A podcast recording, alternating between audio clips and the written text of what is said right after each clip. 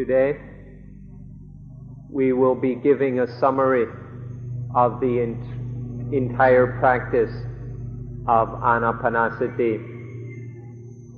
We will go through and summarize what has been discussed so far in the previous talks.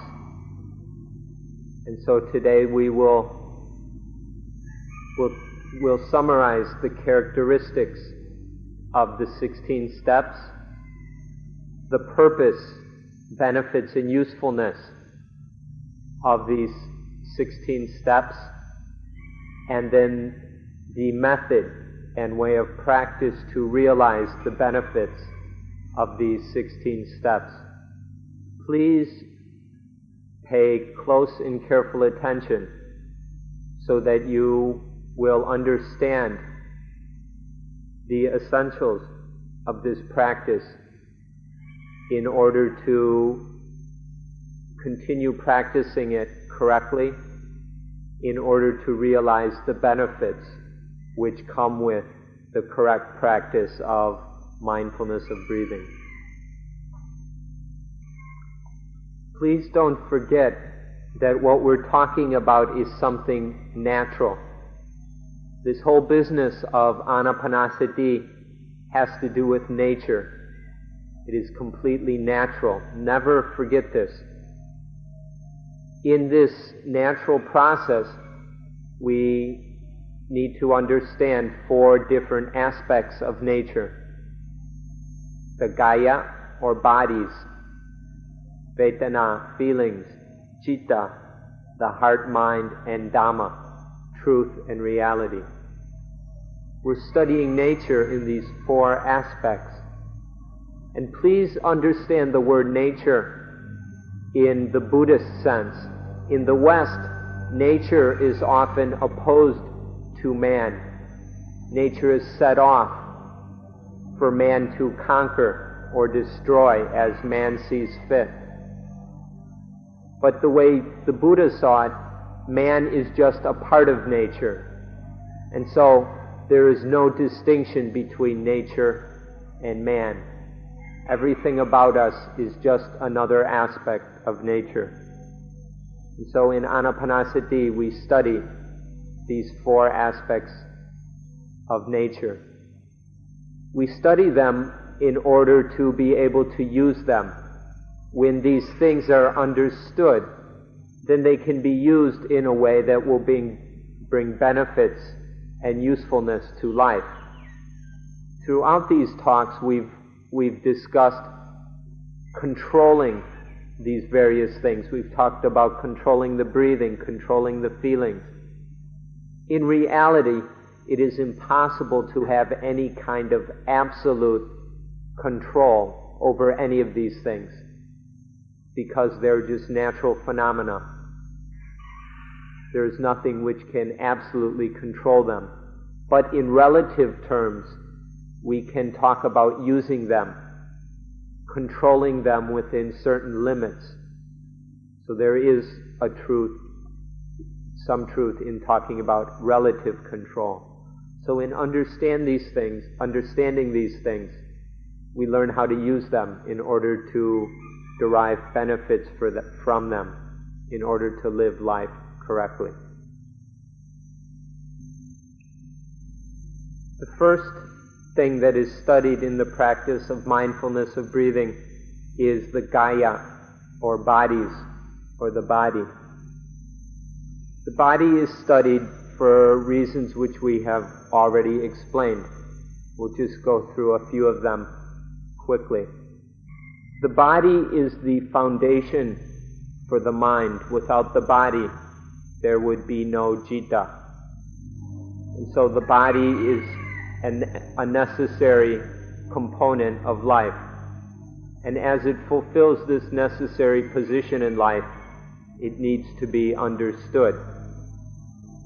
So in this, this first group of steps, the first tetrad, we study the body, the kaya.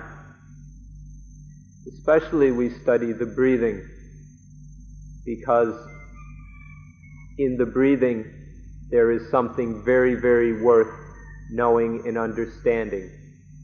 There is a lot of very useful knowledge which we can find within the breathing. So, in these first steps, we learn how to calm the body, to get some control over the body. This is very useful. And in, we do this by controlling the breathing. Doing this has a variety of benefits.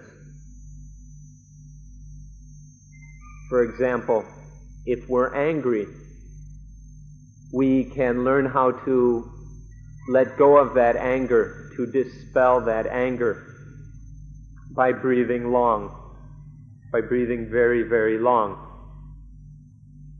And then the anger will go away. We can learn to do this through the practice of mindfulness of breathing.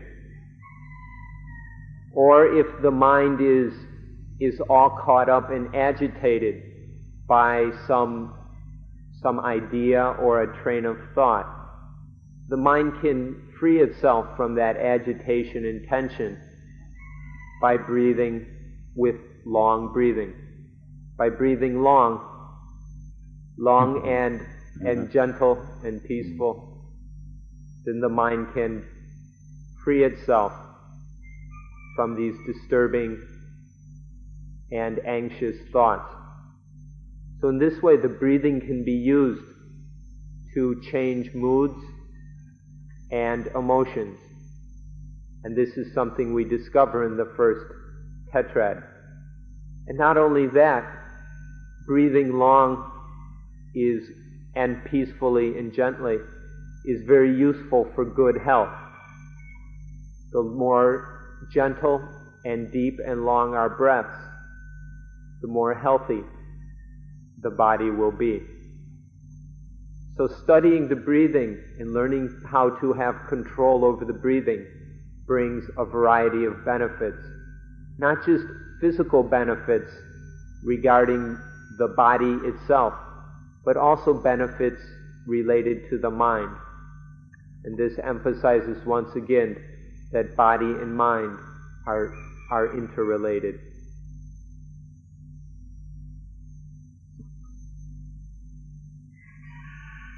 And now the Vedana, which we usually translate the feelings. If you aren't acquainted with these things, then you won't think that they are of any importance whatsoever. You'll think that they're no big deal. But in reality, the Vedana are of the highest importance to human beings or to all beings. Because the, the Vedana are what make the world spin round. The Vedana turn the world. The meaning of this is that so much of what we do, everything we do, is chasing after or running away from pleasant and unpleasant feelings. At the base of almost all of our activities, there are either pleasant feelings drawing us, calling us, attracting us, or unpleasant feelings which we are running away from, trying to get free of. And so this, this, these feelings are constantly spinning us around, turning this way and turning that way because of the feelings. And then this turning of ourselves, the way the Vedana spin us round, this is what turns the world. All the things happening in the world are because of individuals like us trying to get certain kinds of feelings and get rid of other kinds of feelings. All the material progress that we've been experiencing is a result of the attempt to in, indulge in various vedana or hide from other kind of vedana. And all the arts and all the education and everything is, is rooted in the vedana and the power that vedana have over the human mind. So we can say that these feelings turn the world, they make the world spin. And this shows their great importance. If the Vedana have this kind of power and influence over us in this way, then we may begin to see the need to get some control over the situation. As it is now, the Vedana, these feelings, dominate us, they possess us and overwhelm us. This is the state of the world where the, the feelings of human beings, of creatures, are dominating the world, motivating all our behaviors. And so we begin to see the need to get some control over this situation and, so and get ourselves out from under this slavery to pleasant and unpleasant feelings. This is true also for, for animals. we can see that even in animals, they are trying to acquire certain pleasures. They're walking around or flying around looking for various pleasures and avoiding doing what they can to get rid of unpleasant feelings. And so this, we can see that not only human beings in the human world, but animals in the world of animals is spun round by the feelings. This is also true of all the various realms and worlds, that they're caught up in the feelings. The problem with us is that these feelings are bound up in ignorance. There is not a full and complete understanding of them, which allows us to be free of them. All the feelings are rooted in and accompanied, accompanied by ignorance. And then this leads to desire, to craving, and all the defiled activity that we see being enacted around us. So the, the feelings have this incredibly powerful influence upon ourselves, animals, the world, just about everything. And so we need to, to get some perspective on this. You can see that even in yourselves, in coming here to Suan Mokkh. Why did you come here? It's most, isn't it true that you came here in order to get some kind of feelings? Either to in, you are looking for certain kinds of pleasant feelings, the peace and quiet of a monastery, or the joy of meditation, or else trying to get away from some of the agitation or tension or suffering in the world. That one way or another you came to Suan Mokkh because of these feelings. And so we can see on all these different levels what a powerful impact the feelings have.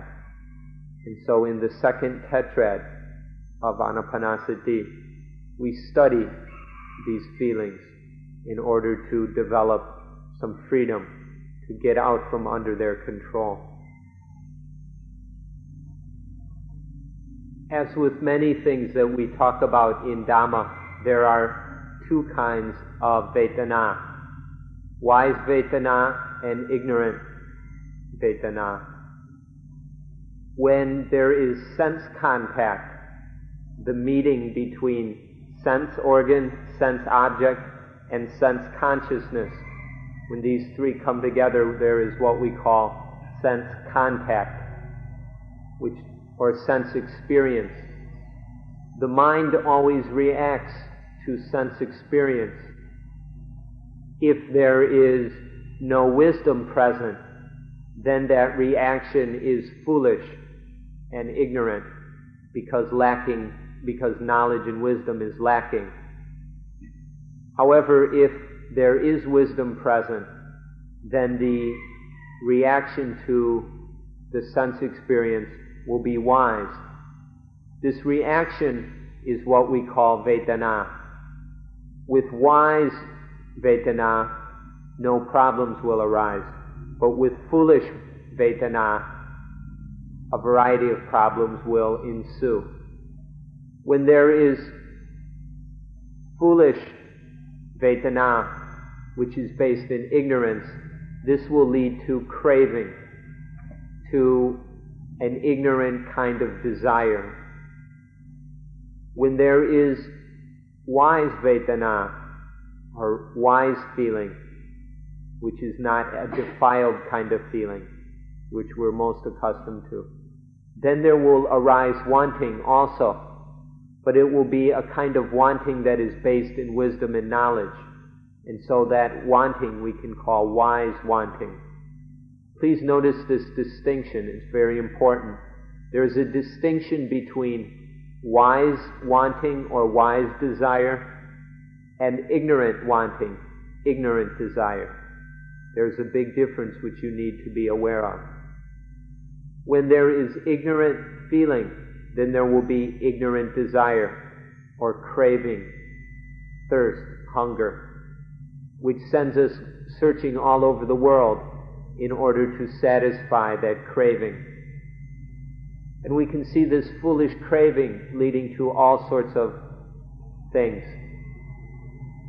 We have cravings for things like to go to the moon, and so we spend millions and millions of dollars to develop fancy equipment in order to send a few people to the moon and do a few little scientific experiments.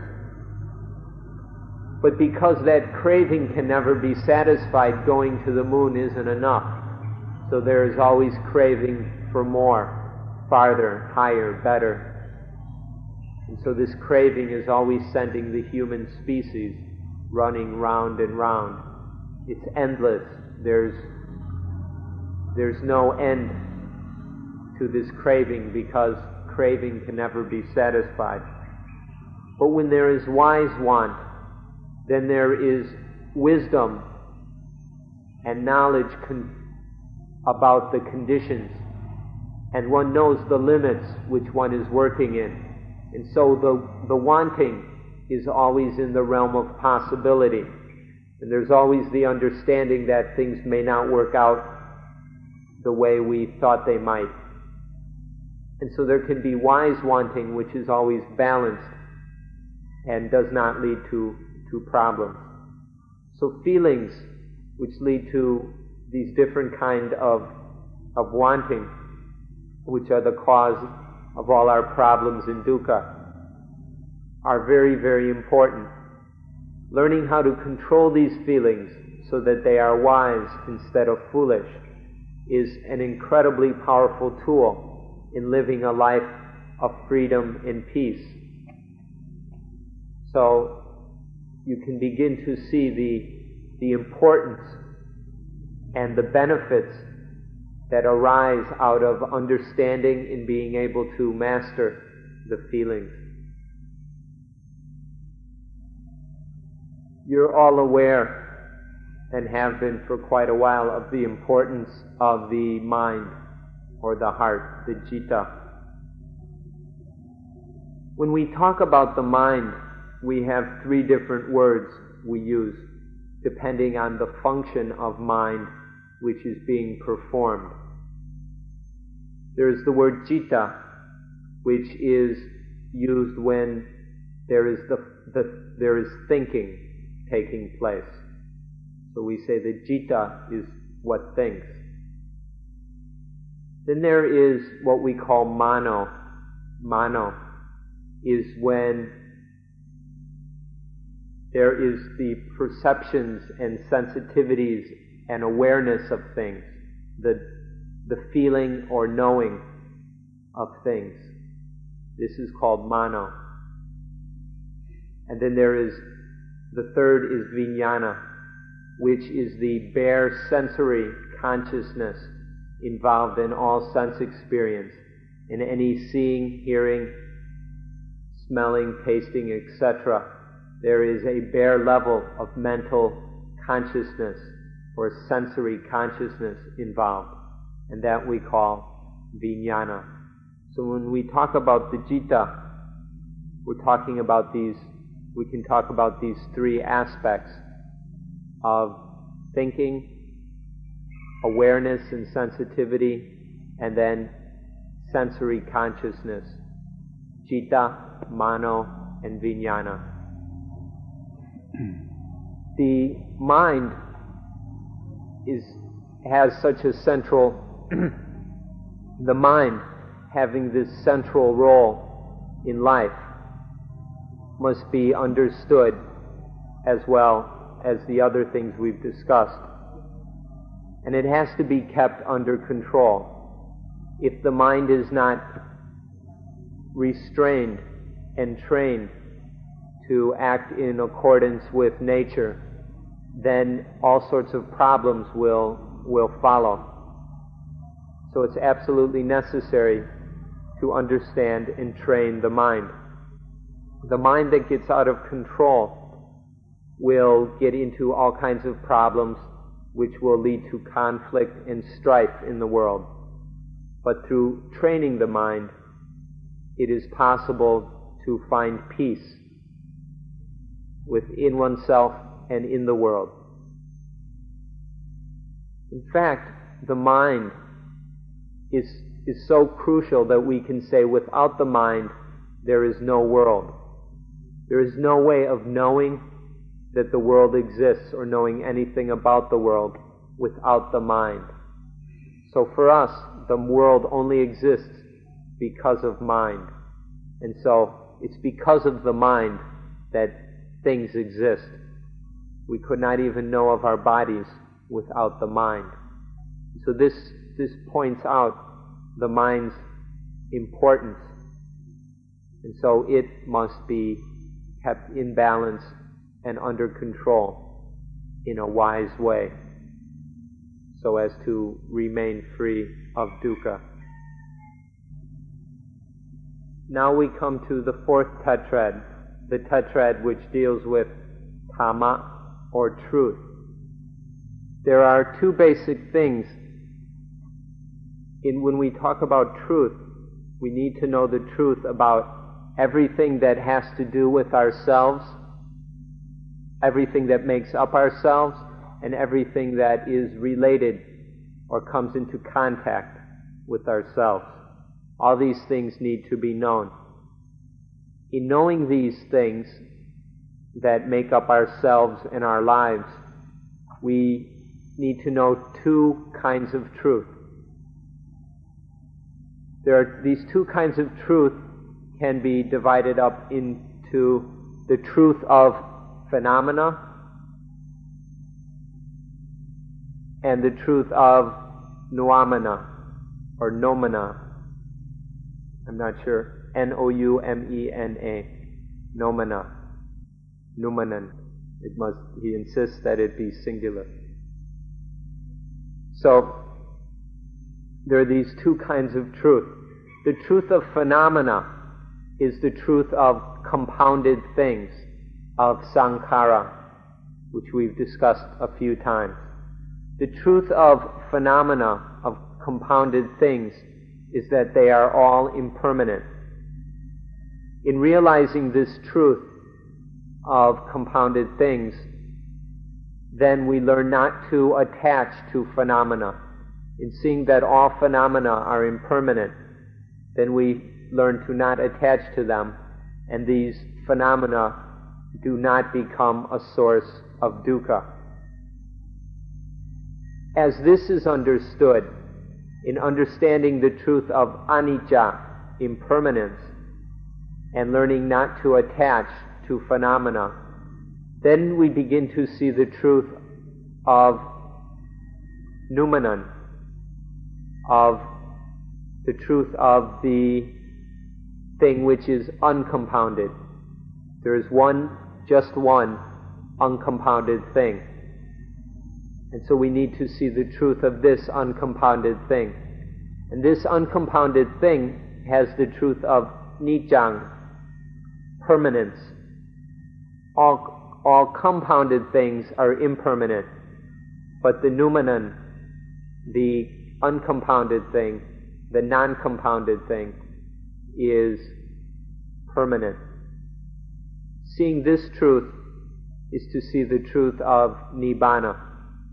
And so, in talking about the fourth tetrad of Dhamma, the essence is seeing the truth of anicca, impermanence, to the degree that one begins to let go of attachment and realizes the truth of niccang, permanence, of the non-compounded, the unconditioned, which is nibbana. So these are the four things, the four secrets of nature which need to be studied and understood in the practice of anapanasati. The secrets of the body, the feelings, the mind, and of truth. This is the benefits of practicing anapanasati, is coming to realize these truths. There are further benefits as well. In practicing anapanasati, we will train and develop what I like to call the four Dhamma comrades, or four comrades in Dhamma. This is a name I came up with on my own. You won't find it in the scriptures. When I talk about these four comrades in Dhamma, I mean sati, panya, sampajanya, and samadhi. Sati, mindfulness, heedfulness. Panya, wisdom. Sampajanya, wisdom in action. And samadhi, the one, the mind which has one pinnacle or peak as its object. By practicing mindfulness of breathing, these four comrades are developed. And then they can be used to live in this world. No matter whether we're inside a monastery or outside, we're all living in the world. There is really no meaning to the words, the real world, if you apply it to just part of the world. It's all real or it's all unreal, both inside and outside. And wherever we are, we're in the world, and we must use these four comrades to live even inside the monastery, you can make foolish mistakes and create all kinds of problems for yourself. And this is true outside as well. So this distinction is no longer valid. No matter where we are, we're in the world, and we must use these four Dhamma comrades in order to live correctly in the world. The way these are used is that in every experience of life, in every sense experience, every time there is seeing, hearing, smelling, tasting, touching, or thinking, or feeling, when any of these different kinds of sense experience arise, there must be sati at that experience. There must be mindfulness of that experience. If mindfulness is quick enough to be there at that point of contact, then mindfulness will bring wisdom.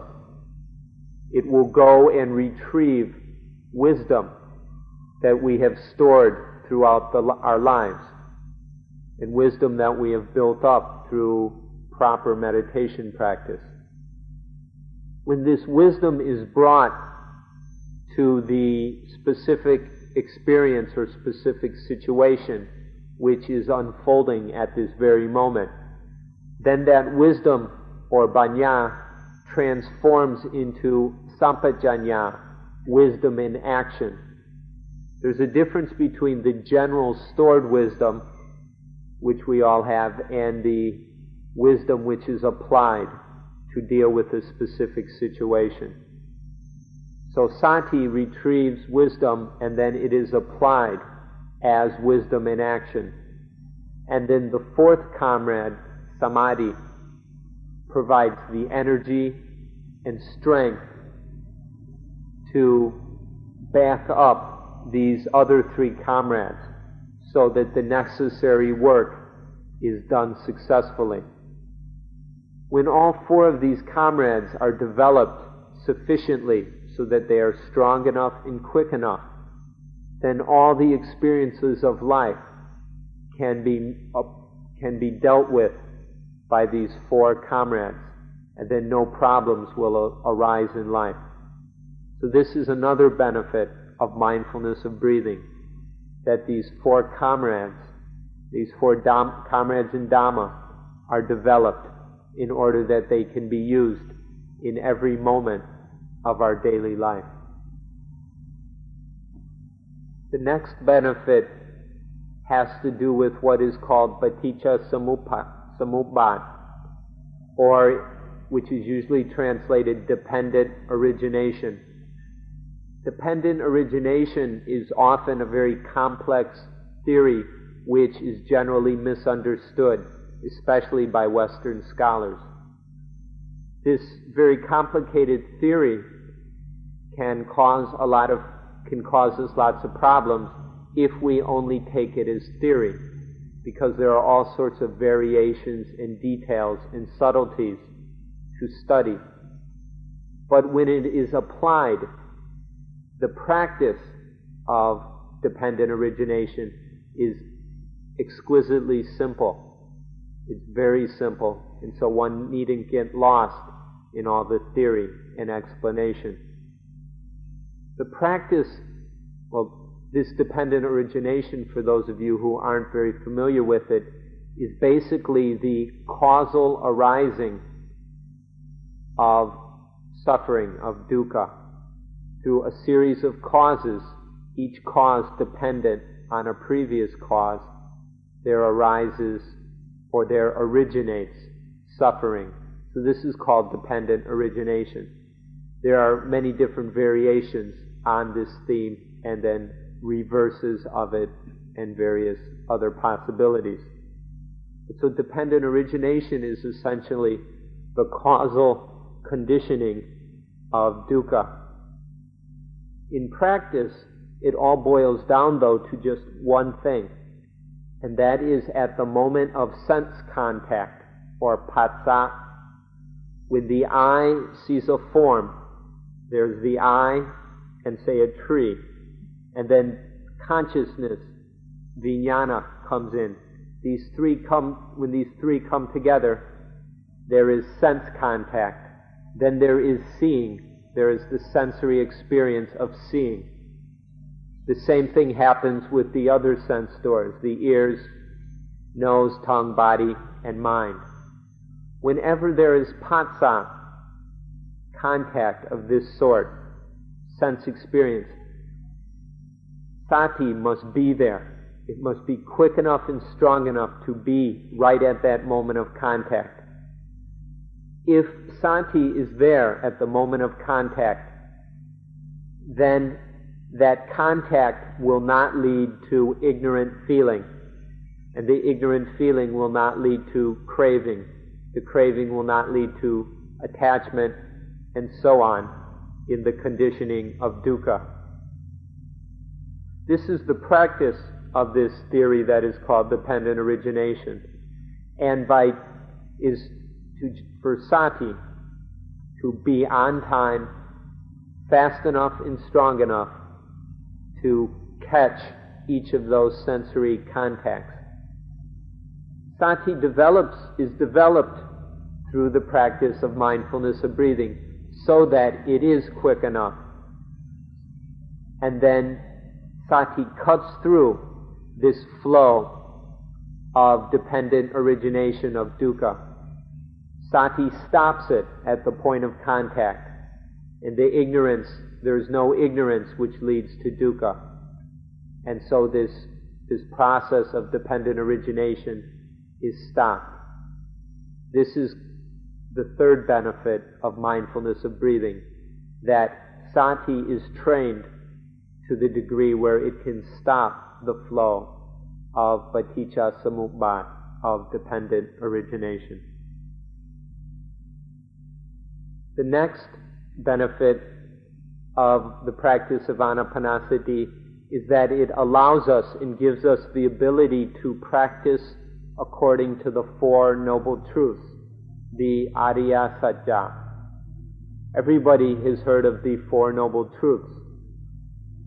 And the essence of them is that craving, tanha, craving or ignorant desire, is the cause of dukkha and the end of that craving is the end of dukkha. This is the essence of the Four Noble Truths. through the practice of mindfulness of breathing, sati, mindfulness, is quick enough and strong enough to prevent the arising of craving. When craving does not arise, or when craving has been ended, then dukkha does not arise. This is how to practice the Four Noble Truths to stop the arising, to prevent the arising of craving, and then dukkha does not arise also. So this is done when there is sati at the moment of sense contact. Then there is, that sense contact is wise, and there is no ignorant feeling which conditions ignorant craving. And so dukkha does not arise. So this is the next further benefit of the practice of mindfulness of breathing. The next benefit of anapanasati is that we will have the triple gem of Buddhism, or the three refuges of Buddhism. These, tri- the triple gem is the Buddha, the Dhamma, and the Sangha. And these, the Buddha, Dhamma, and Sangha are the three refuges that we find safety in. Many people think that the way to have these three refuges is to say a few chants and bow down to a, some monks or images, and then one has taken these three refuges. That's a very shallow meaning for them. Through the practice of anapanasati, through the practice of anapanasati, one can truly have these three gems and three, three refuges. Because the essence of these three, of each of them, is what is purity, brightness, and tranquility. In Thai, sa'at, cleanliness or purity, sawang, brightness, radiance, and sangop, calmness or tranquility. These three qualities are the essence of the Buddha, of the Dhamma, and the Sangha. Through the practice of mindfulness of breathing, the mind develops these three qualities of purity, brilliance, and, and tranquility. So this is the meaning of the Buddha. The Buddha was the one who practiced until discovering the mind, the Buddha mind, that is pure, bright, and calm. And in discovering the Buddha mind, the Buddha discovered Dhamma, truth. That, that truth is pure, bright, and tranquil. And then there are, is the Sangha, those followers of the Buddha, the people who have come after the Buddha and practiced according to the Buddha's advice, and in doing so, discovered the mind that is pure, bright, and tranquil. Through anapanasati, when it is fully practiced and successfully completed, then the mind is trained and develops and awakens to this purity, brightness, and calmness. This was described when we explained the last steps of viraga, fading away of attachment, nirodha, the cessation of attachment, and patinissagga, the throwing back of all the things we've attached to, the returning of them to nature. So these three gems can be obtained through the practice of anapanasati by discovering and realizing the mind that is the true meaning of Buddha, Dhamma, and Sangha, the mind that is pure and clean, bright and radiant, and tranquil. And now the next benefit of the practice of anapanasati is that through this practice we are also practicing the most fundamental principle of Buddhism, the most basic and fundamental teaching of Buddhism can be stated as Sila Samadhi Panya. Sila is virtue or right conduct, right behavior in body, speech, and mind. Samadhi, concentration and mental development, and Panya, wisdom. This is the fundamental principle of Buddhism. When anapanasati has been practiced successfully, then there have then these three factors of sila, samadhi, and panya are present and are are fulfilled. When there is the intention, the right intention, the wise wanting to practice anapanasati, that is the meaning of sila, of virtue, this right intention. With that right intention to practice anapanasati, then there will be the meditation and concentration, that is samadhi. And following upon that, there will arise wisdom, panya.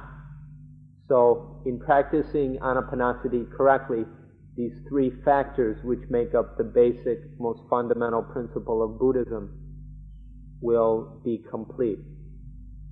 And so, this is another of the benefits of anapanasati, that in practicing it, the most important teaching of Buddhism is also being practiced and realized at the exact same time.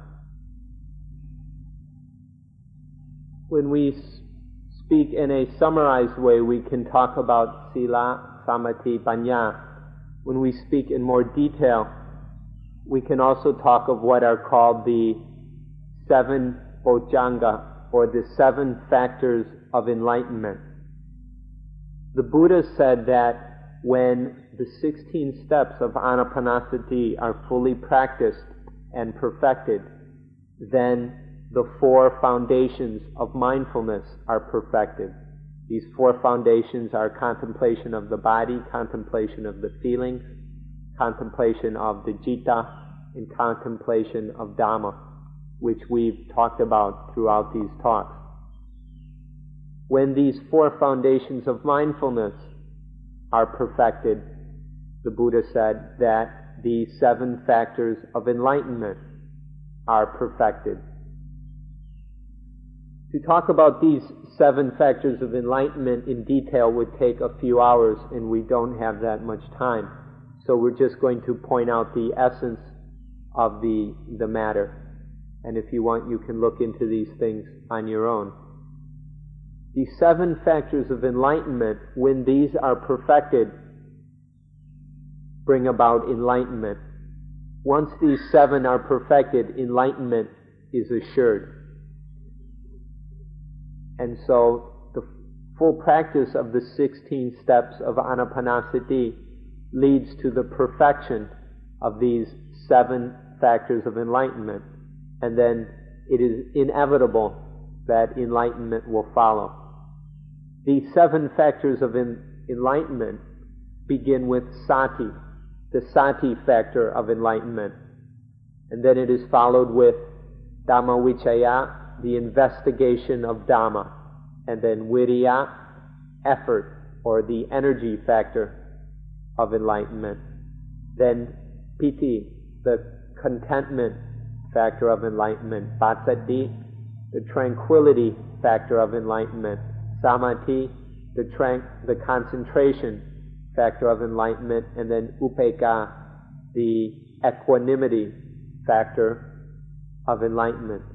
These seven factors are developed through the completion of anapanasati, and then enlightenment is assured.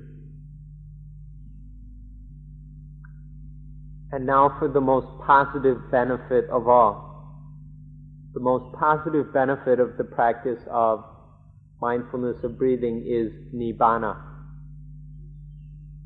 The meaning of nibbana is coolness, and this coolness can be achieved through the practice of anapanasati. There are a few different kinds of nibbana. which we will distinguish. And all of these can be obtained or be realized through the practice of anapanasati. One kind of nibbana is samayika nibbana or temporary nibbana. It's a coolness that occurs for a short period of time, now and again, when the defilements have cooled down. When the defilements have cooled down, then there is this temporary kind of nibbana. An aspect of temporary nibbana we can call coincidental nibbana. And because this coinc- coincidental nibbana can arise when, for a short period of time, the practice of anapanasati prevents the arising of any defilement. And then so at that, in those brief moments, or maybe many moments, there is nibbana. It's still a temporary kind of nibbana. The first kind of nibbana arises coincidentally. The second kind is when some cause, such as anapanasati, prevents the arising of defilement. These are the two kinds of temporary nibbana. We can call these a taste of nibbana or a sample. These, these are foretastes of the real nibbana. Now, this kind of nibbana you need to be aware of, or you need to see, is something that, that happens here and now. It has nothing to do with dying. You don't have to die to experience nibbana. Nibbana can be experienced here and now. And anapanasati helps this in experiencing the temporary kind of nibbana. When the fires of the defilements of greed, anger, delusion, fear, worry, selfishness, etc., when all these fires cool down, then there is the coolness of nibbana. It may be only temporary, but it's very, very worthwhile, and you can have a taste of this while practicing anapanasati. As these temporary nibbanas are understood, they can be lengthened and they will occur, occur more and more often. And in this way, all these temporary nibbanas can be perfected into total nibbana or full nibbana. Full nibbana is the complete end of all dukkha, the complete end of all defilements and all attachment. This can also be achieved through the practice, or the practice of anapanasati can lead to this. So this is the, the highest benefit of anapanasati, nibbana. And it is nibbana which the, you do not have to die to realize. It can be realized here and now, in this very life. Let's make sure we all understand this word nibbana correctly. First of all, it has nothing to do with death. Nibbana is not in any way connected with death. There is another word, parinibbana, or parinibbana. This is used for the death of an enlightened being. When an enlightened being dies, that we call parinibbana. But an enlightened being has already achieved nibbana while still alive. And then the death of that enlightened being is called parinibbana. But nibbana, without the pari in front, is completely unrelated to death. Be very clear about this one common misunderstanding. Second, the word nibbana means coolness. And this word coolness can be used in a variety of ways, on from very crude levels to the very highest and most sublime level of the total nibbana of an enlightened being. This word nibbana can be applied to physical, material examples, such as if we take a hot coal a burning red hot ember out of a fire. And then we leave, leave it aside and it slowly cools down until it, it stops glowing and is no longer hot. That, then we can say that that ember or charcoal has nibbanad. It has gone from hotness to coolness.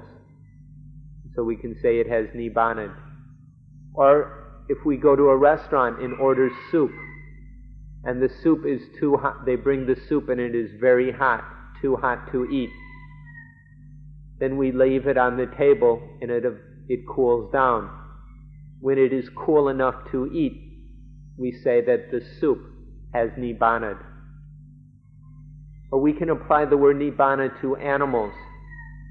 Take wild animals, such as an elephant, which is captured in the forest.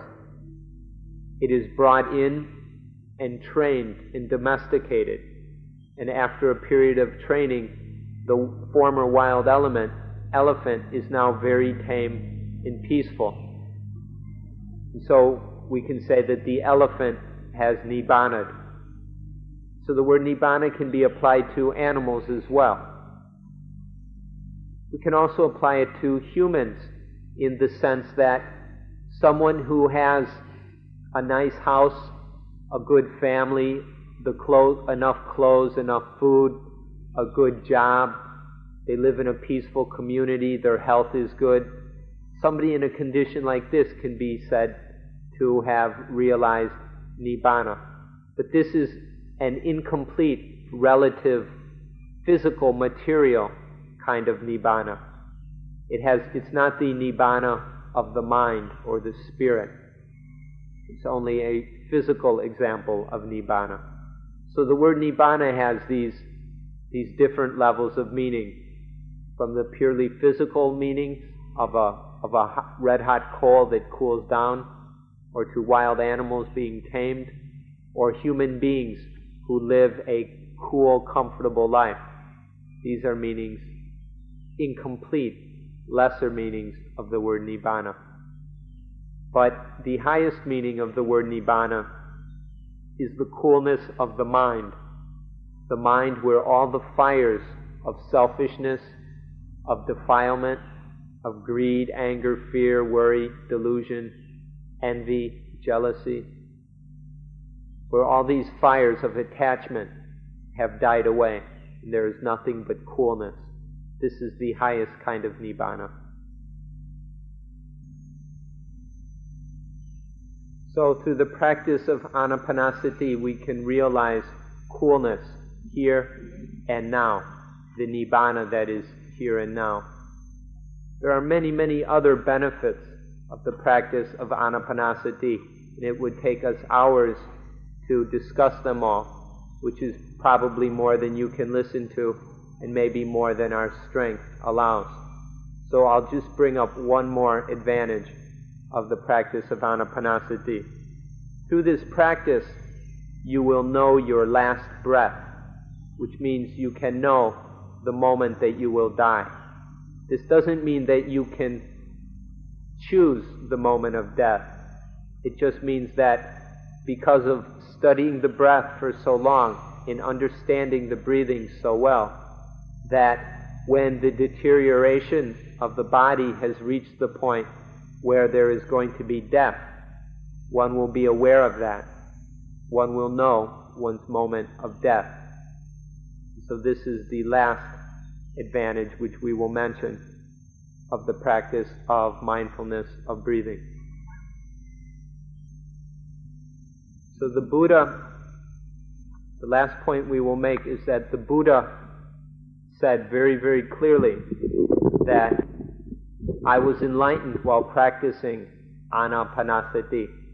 The Buddha made this very powerful um, testimonial for anapanasati and said that he was practicing mindfulness of breathing when he was enlightened.